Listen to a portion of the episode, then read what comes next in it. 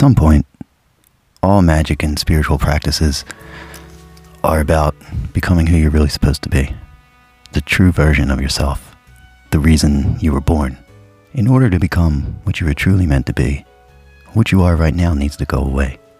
Much of the information available to people who are interested in occult and esoteric topics seems to gloss over this fact. Becoming who you really are meant to be is another way of saying everything you are right now will disappear. Everything.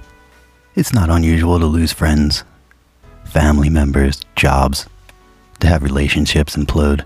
During the process of becoming who you are, the only thing you can count on is everything will exist in a constant state of change until it's finished. To me, this is a big contrast to the way spiritual awakenings are portrayed in books and TV shows and conversations with other people. I'm not the only one to notice the difference. And I'm not an expert in anything. I have been interested in esoteric and occult topics ever since I was a little kid. Again, I'm not alone or claiming I'm special or chosen. There's just a psychological profile and a set of attitudes and beliefs and habits that seem to predispose people to interest in these things. I know a whole bunch of them. I'm just one. I'm 42 right now, and when I was 29, everything started to get weird. I don't want to go too into it when I don't have to. This isn't a show about what happened to me. It's a show about how what happened to me left me with a lot of questions about how the spiritual and magical really work, as opposed to how we're told they work.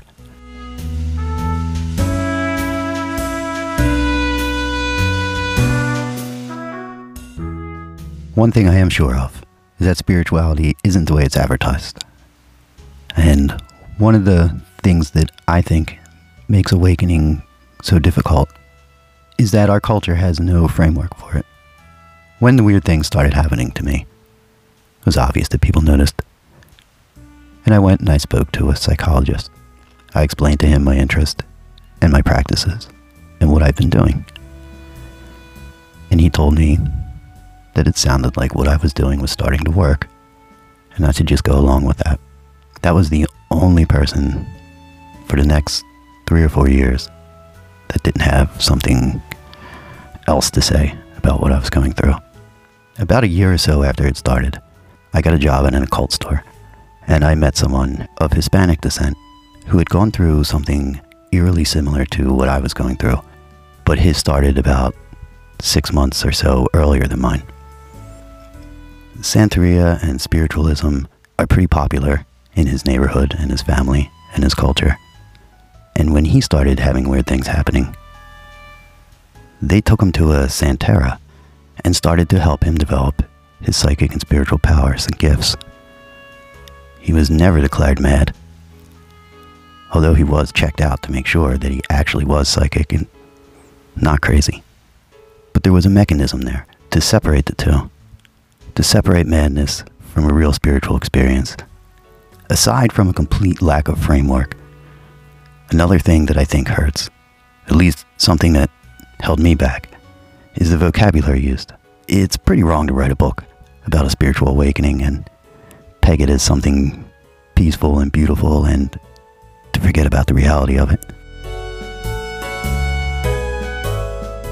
Without a cultural framework, we're left without a vocabulary. And without a vocabulary, miscommunication and misunderstanding are par for the course when it comes to reading about esoteric and occult ideas. Most of the books that are available are products and not books meant to convey, honestly, what happens during spiritual development. Not all books, but most. It's rare to find a book where the author is completely honest about the more difficult aspects of evolution. That's a shame. It's misleading. I think it's unfair and it goes against the very grain of these practices. I don't know what happened to me, and I'm not sure I ever will. But it is a great comfort to know that I'm not alone and that other people are struggling to figure out the same things. Over the past 13 years, my spiritual experiences have gone from physically dangerous and maddening to terrifying to occasionally rapturous to annoying and mostly pointless. It didn't go the way it was explained, the way it was laid out. One more thing I want to bring up is aside from a lack of cultural framework and vocabulary, the very nature of magical and mystical experiences, the very fabric dealing with the invisible world, lends itself to madness. You have to let go so much just to access it. And once you're there, it's often disorienting. There's no context, so it's easy to get lost. Many people have only found their way halfway back, if that much. The overlap between mystical experiences and mental illnesses is something that should honestly scare the shit out of people who are involved in such things. Self illumination and self delusion, they're, I hate to say, two sides of the same coin, but they're definitely neighbors on the road to illumination. It's not only bad for the person going through it, but for people who are unfamiliar, the behavior seems insane, and they often refuse to admit that there might be something else going on.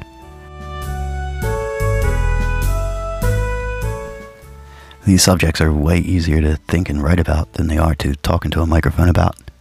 In this first episode, I wanted to just set the tone for the show. And the tone is I had a spiritual experience 13 years ago, and I'm still assimilating it. There's a lot of questions I have.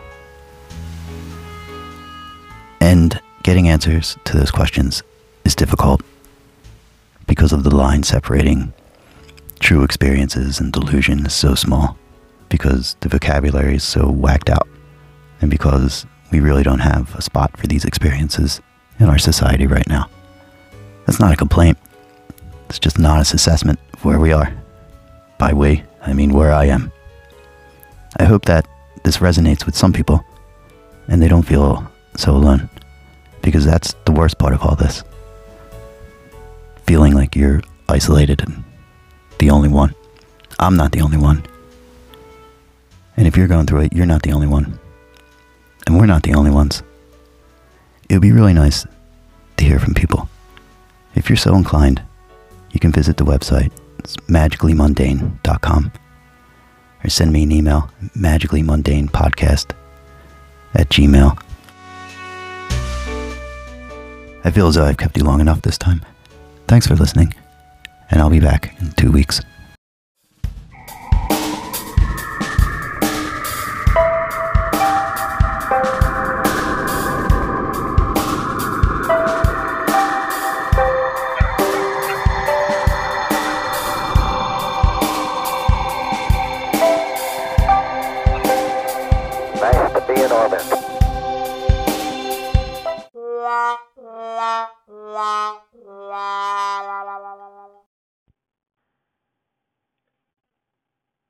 Correction.